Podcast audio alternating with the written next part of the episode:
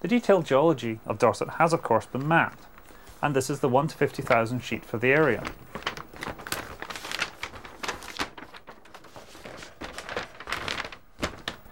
Here we have a couple of geological cross sections across part of the map. And on the right we have a stratigraphic column. That gives us a general representation of the thicknesses of the strata, with older rocks in the bottom and younger rocks in the top. If we look at the geological map, then we can see the strong relationships between the geology of the area and its landscape.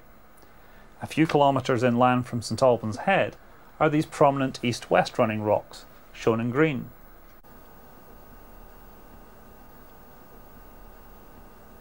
If I check the key, then I can see that these are formations of Cretaceous chalk. And they overlie these rocks, shown in olive green, which, according to the key, are the Wealden Formation. These are composed mainly of shales and mudstones that are less resistant to erosion.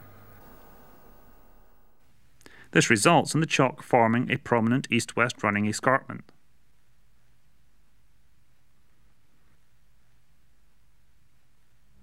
The greater resistance of the chalk to erosion can be seen on the coast, where it forms one of the more ephemeral landforms of the Dorset coast to the east, sea stacks, such as those at Old Harry's Rocks. In places on the geological map, we can see that the chalk escarpment is cut by these dark lines, indicating the presence of a fault. This results in an area of weakness in the rocks that decreases their resistance to erosion with the result that we see steep-sided valleys cutting down through the escarpment. This one divides Ballard Down from the continuation of the ridge at Godlingston Hill.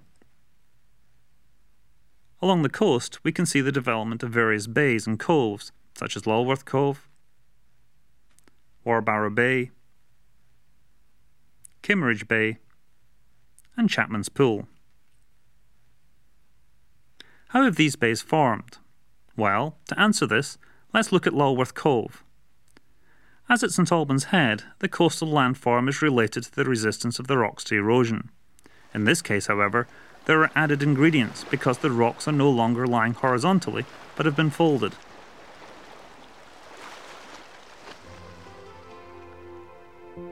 At Lulworth, a succession of very steeply dipping Jurassic limestones runs parallel to the coastline, presenting a rampart towards the forces of the sea. Behind this rampart are less resistant Cretaceous rocks, and behind these, the chalk escarpment. Over time, the less resistant rocks were eroded either by the action of streams or by the sea breaching the rampart of limestone.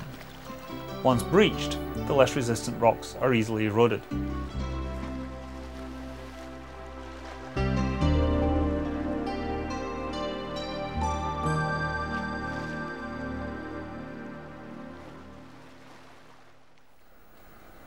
Well, I hope that's whetted your appetite to learn more about the geology of the Dorset coast. You'll find you can examine much of it with the aid of the 10 mile map.